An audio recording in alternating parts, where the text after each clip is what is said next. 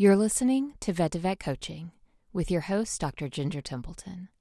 Today's episode is episode number 21, and we're talking about questioning deep assumptions.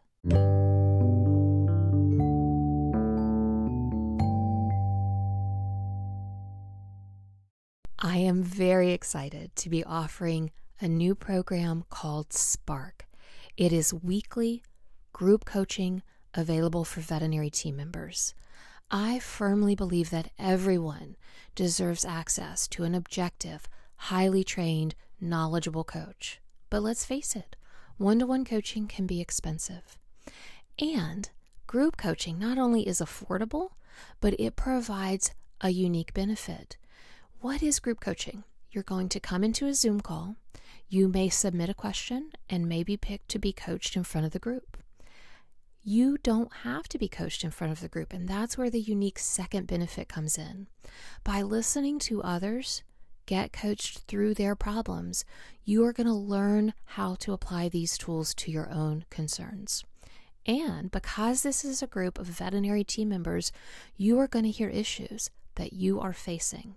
You are going to hear issues that your team is facing. This is going to be highly relevant to your day to day. So, for $67 a month, you can get group coaching on a weekly basis and have access to me via email for quick questions and the tools that I teach. If you want to sign up, go to my website, Dr. Dr. Ginger Templeton. That's drgingertempleton.com. If you're not sure if this is right for you, just send me an email. We'll talk through it. Ginger at vettovetcoaching.com. Don't delay. Spark is going to be an amazing program. It's going to change the lives of veterinary team members. I want to see you there. All right, guys, I never know what to call you. I always say guys.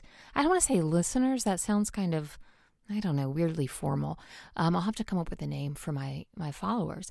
Okay, so shifting gears, we have been talking about basics basics of well being, basics of habit, basics of, you know, some of the burnout and things that we faced in the vet- in the veterinary field. But I don't want to just be one more voice in the field, you know, telling you to habit stack, telling you, you know, to set a daily routine of meditation, telling you to get some exercise in and all of the things that you know that you should be doing and yet maybe you're finding time and maybe you're not. I really want to take this podcast and my message a little bit deeper. And I want to guide you into really digging into your brain, your mind, your thoughts, your assumptions. And that last word, assumptions, is where I'm going to start with the next 10 episodes. We're going to be questioning assumptions. And I think that this is a really valuable exercise. It's something that I do almost automatically. It's just the way that my brain works, or maybe the way that I have trained my brain over decades to work. For those of you who aren't natural questioners, I think this is a really important skill to develop, to hone.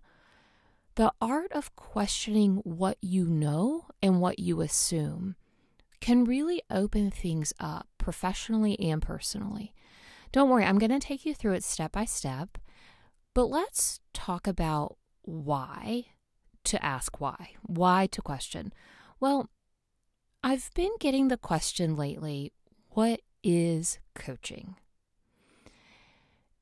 A lot of people assume that coaching is consulting or that it's kind of sort of like therapy, right? And it's just somebody providing, you know, maybe sort of therapy and talking time who isn't really a therapist.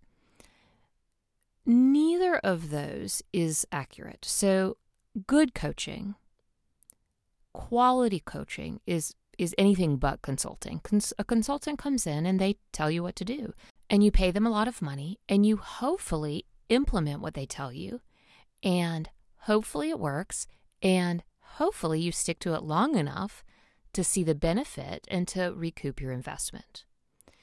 Consulting can be great in the veterinary field because many of us, you know, we are not formally trained as business owners, as business thinkers. And so sometimes we just need somebody to come in and tell us what to do.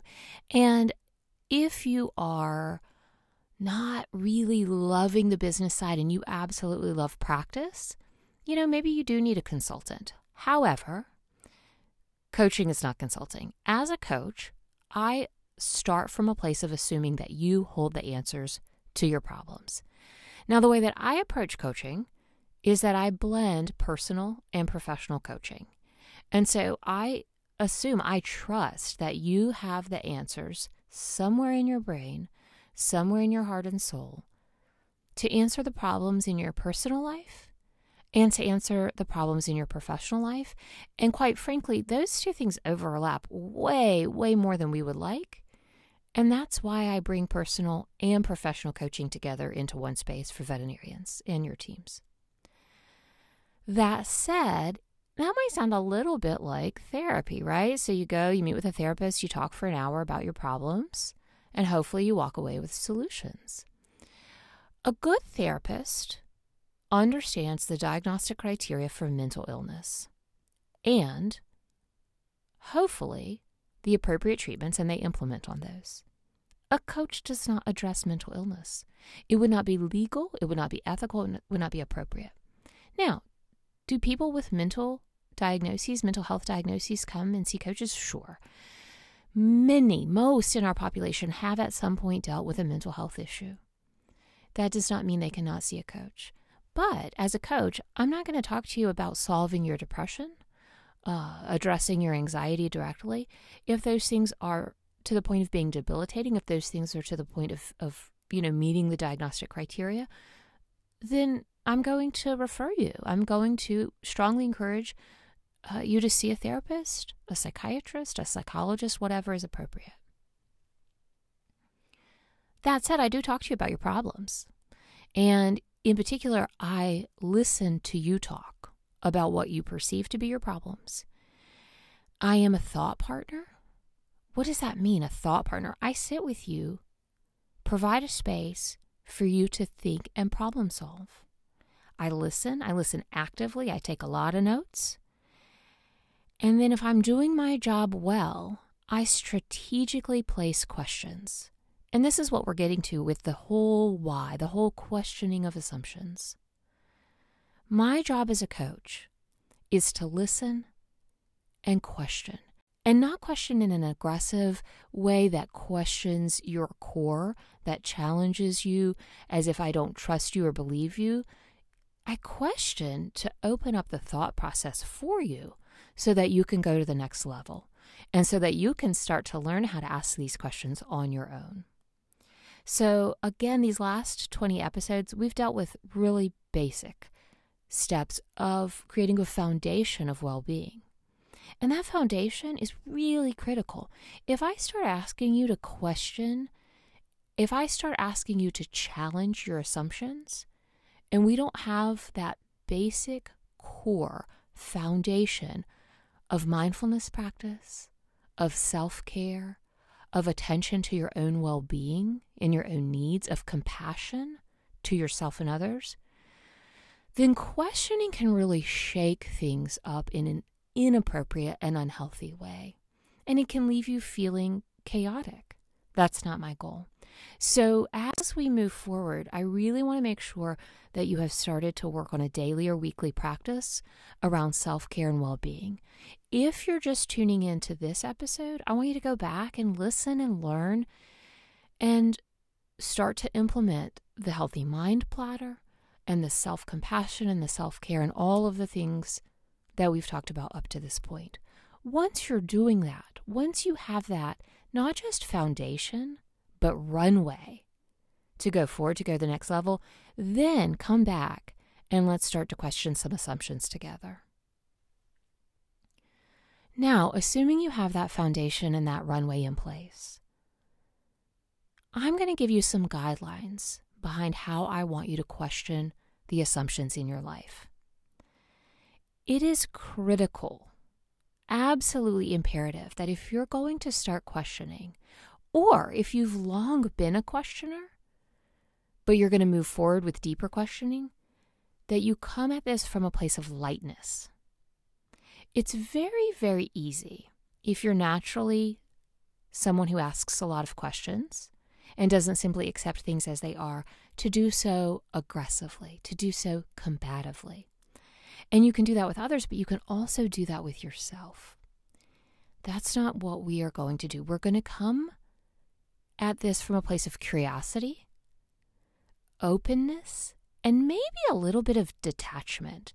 If you think about questioning something, if you think about digging into a problem, and you're holding it really, really tightly, and you're holding it really, really tightly in your grasp, and you're wanting to pick it apart, and you're gritting your teeth, and you're clenching your fists, you might need to take a step back and be a little bit detached from the problem, and then ask some questions about it with a little bit of curiosity and a little bit of light and an open heart. Byron Katie is, I guess you could call her a coach. She's a writer, she's a thought leader, I guess we can say. And I'll be the first to admit she's she's a little bit out there. You know, she may not appeal to all of you, but when she's coaching, when she's working with someone in crisis, she asks the question, is it true? And that is her model. That question is at the base, at the core, at the center of everything she does when she's working with somebody through a problem. Now, she's kind of like maybe a life coach, a personal coach, and so she's dealing with a lot of personal questions. So I'm going to use this approach to introduce the concept of questioning to you, and I'm going to do it with a personal question. And this is theoretical, this isn't something that I'm actually grappling with, and yet that gives me the great opportunity to ask a question from a place of lightness and detachment. So, the question that I'm going to ask is My husband loves me. Is it true? So, you may know I've been married for 22 years, have a great relationship with my husband. I'm very lucky in that regard. My husband loves me. That's the assumption, right? I don't even spend much time thinking about it. I just know it to be true. Is it true? When I ask that question, how does it feel? So I hope that reflexively you're asking a similar question in your own brain. So maybe you're married, maybe you're not, maybe you're in a relationship. Maybe you ask the question about a parent. My mother loves me. Is it true? My child loves me. Is it true? Does that feel rebellious? Does it feel like you're instigating? Does it feel curious? Does it feel subversive? My husband loves me. Is it true? That could be a subversive thought depending on how you were raised and depending on the relationship that you're in. Does it feel needy? Does my husband love me? Is there a little bit of need, a little bit of vulnerability there? My husband loves me. Is it true? Yes. It's a reflexive answer. It's a gut reaction. I know the answer, yes. Your gentle curiosity when you ask a question like this is going to reveal a very quick reply. It might be yes, it might be no, it might be I don't know. But it's going to come very quickly, deeply. You're going to hear it in your mind. Whatever that immediate, reflexive gut reaction is, that's your answer. Now, what if the answer is, I don't know? I'm not sure. Does my husband love me? Well, then you try flipping the question. Okay, flip it. Does my husband hate me? No. You see how that comes in very quickly? So even if you didn't know the answer to Does my husband love me, you might quickly know Does my husband hate me? No. Okay, so then what's another version of that question? Does my husband like me? Hmm, that's a little different, right? Uh, so maybe your response is yes. Maybe your response is no. Maybe your response is sometimes, not now. Things are difficult. Again, if you're gentle, if you're curious, if you're not clenching tightly around this question, you're going to get an answer. And then you just lightly hold that answer. It doesn't have to mean anything more than it means. Now, some of the answers, especially when you start questioning deeply like this, they may feel very scary. They may trigger some insecurities around attachment, around ego. the more you practice asking questions, the more you practice approaching your assumptions with a gentle, questioning curiosity, the more the world is going to open up, the less negative attachment you're going to feel, the less anxious attachment you're potentially going to feel, and the more simple acceptance of what is in this world. When I ask, Does my husband love me? If I answer no, has anything changed? No. I'm just developing an awareness around what is. But the circumstances that I live in have not changed.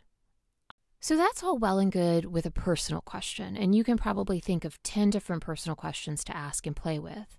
And I would encourage you to do so. I would encourage you to do so in your head and then maybe even journal about it. That said, I want to try this with some veterinary assumptions. So in our career, we build our professions around certain beliefs, certain assumptions. And some of them are very, very broadly held, and some of them are personal but they are there. And so, over the course of the next 10 episodes, I'm going to introduce five assumptions that I see in our field, and we're going to work through these questions around them. The first one is very common it's the assumption that we must love animals. And taking that a step further, it's sort of the implicit assumption that we must love animals and animal well being is the answer to the question why. Why are you a veterinarian? What is your purpose? Animal care. Now, let me back up and say patient care is at the core of what I do. I do care very much, first and foremost, about the well being of my patients. But to assume that every veterinarian loves animals so deeply and that their life is centered around pets, it's not necessarily always true. And I would say that it's not necessarily necessary for someone to be a good practitioner. But because this is an assumption in our field, I think sometimes we as practitioners can experience guilt and perhaps even burnout around this concept. So let's pick it apart. You're a vet. You love animals, right? How many times have you heard that? So I've, I've been in lectures where the person giving the talk maybe isn't a veterinarian, but they're speaking to veterinarians, and they'll start with a statement like, We all know you love animals, but. And then they go into like the, the finances or the business, or they'll say, We we know you'd do this for free if you could. I had a therapist say that to me once. She's a great therapist, but she said, You know, we'd give away our services for free if we could. No. I wouldn't. I actually would not. I would not work as a veterinarian for free. Does that make me a terrible veterinarian? It doesn't. It means I value myself. Okay, so let's dig into this assumption. You're a vet. I love animals too. You're a vet. You must love animals. Is it true? What's your gut reaction? You love animals. Is it true? There's no right or wrong answer here. You may say yes. You may reflexively say yes. Of, co- of course, I love animals. Why else would I be a veterinarian? Why else would I take a lower salary than my physician colleagues to do a similar job? Of course, I love animals. You may pause and hesitantly say, No, I don't really love animals anymore. Maybe you used to. Remember that exercise we did the first few weeks, and hopefully some of you are still doing it, where I had you write down a couple of assumptions that you had, a couple of expectations that you had about being in the career of veterinary medicine? The point of that was to think about what brought you, what your original why was in coming to veterinary medicine. But it is really important for us to acknowledge that values change over time. That does not mean that what was once your value never was. It means that as human beings, our values shift. And there aren't better values and worse values, there just are our personal values. And so you may have come to veterinary medicine from a place of loving pets, loving dogs and cats, loving bunnies, whatever your species is, wanting to help them. And you may now, 20 years later, find yourself in a place where your focus is very different. You're focused maybe on children. Maybe you're caretaking your parents.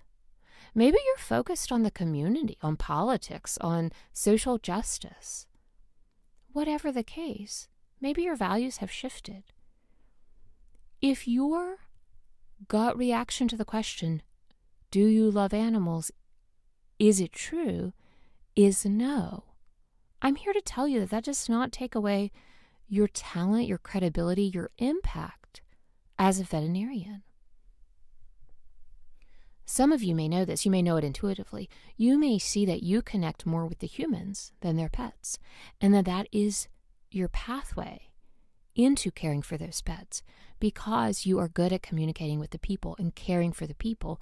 They, in turn, are better at caring for their pets. Now, this may have a negative outcome. This may be something that you experience in, in a not so positive way. If you are feeling the answer to the question, if, if you're hearing, Do you love animals? No. And there is anger, there is resentment, there is regret about your career choice, there's that, you know, visceral, acidic, negative sensation in your gut in the back of your throat, maybe, then questioning this assumption has just taken on even greater value. Now, I still want you to approach it from a place of lightness, curiosity, gentleness. I want you to be compassionate with yourself and with the answers to the question. But I still want you to listen and hear the answer and journal about it. And if you hear the answer of no, but you feel feelings associated with it that are very negative, whether they are directed at yourself, you're not caring enough about pets, or directed at others, I resent my clients, I resent my patients, then this is a springboard. This is a great starting point where we go, okay, what's next? What do you love? What is true? And if you had never asked that question, if you had been too afraid to open up to the answer to that question, well, then you probably would not move on to the next stage and phase of your life.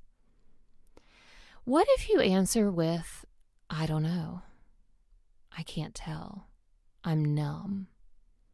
Again, that's worth exploring. And it may be months, months of exploring to really get to the core of what's going on with you in your career. And what was your original passion? What were your original values and where are they now? But by being willing to open up to the question, do you love animals? You open the door to a new future. And that future may or may not include animals. And that's okay. Your homework, I'm sure you've already guessed it. I want you to ask this question and I want you to journal about it. I also want you to start paying attention to the questions that pop into your mind and the assumptions that you carry. And you can just jot them down. You don't necessarily have to do anything with them. But if you hear yourself making an assumption about your career or about your personal life, I want you to just jot it down, make a list, and start to at least notice the assumptions that you carry about your own life. I hope you've enjoyed this episode. We are definitely getting into more coaching. So I'm hoping that you'll learn to coach yourself. And I'm hoping that if you feel you need and would benefit from coaching, that you'll reach out to me and we can set something up. I'll see you back here next week as we continue to question assumptions and learn more about exploring those deep held beliefs that we hold. Take care.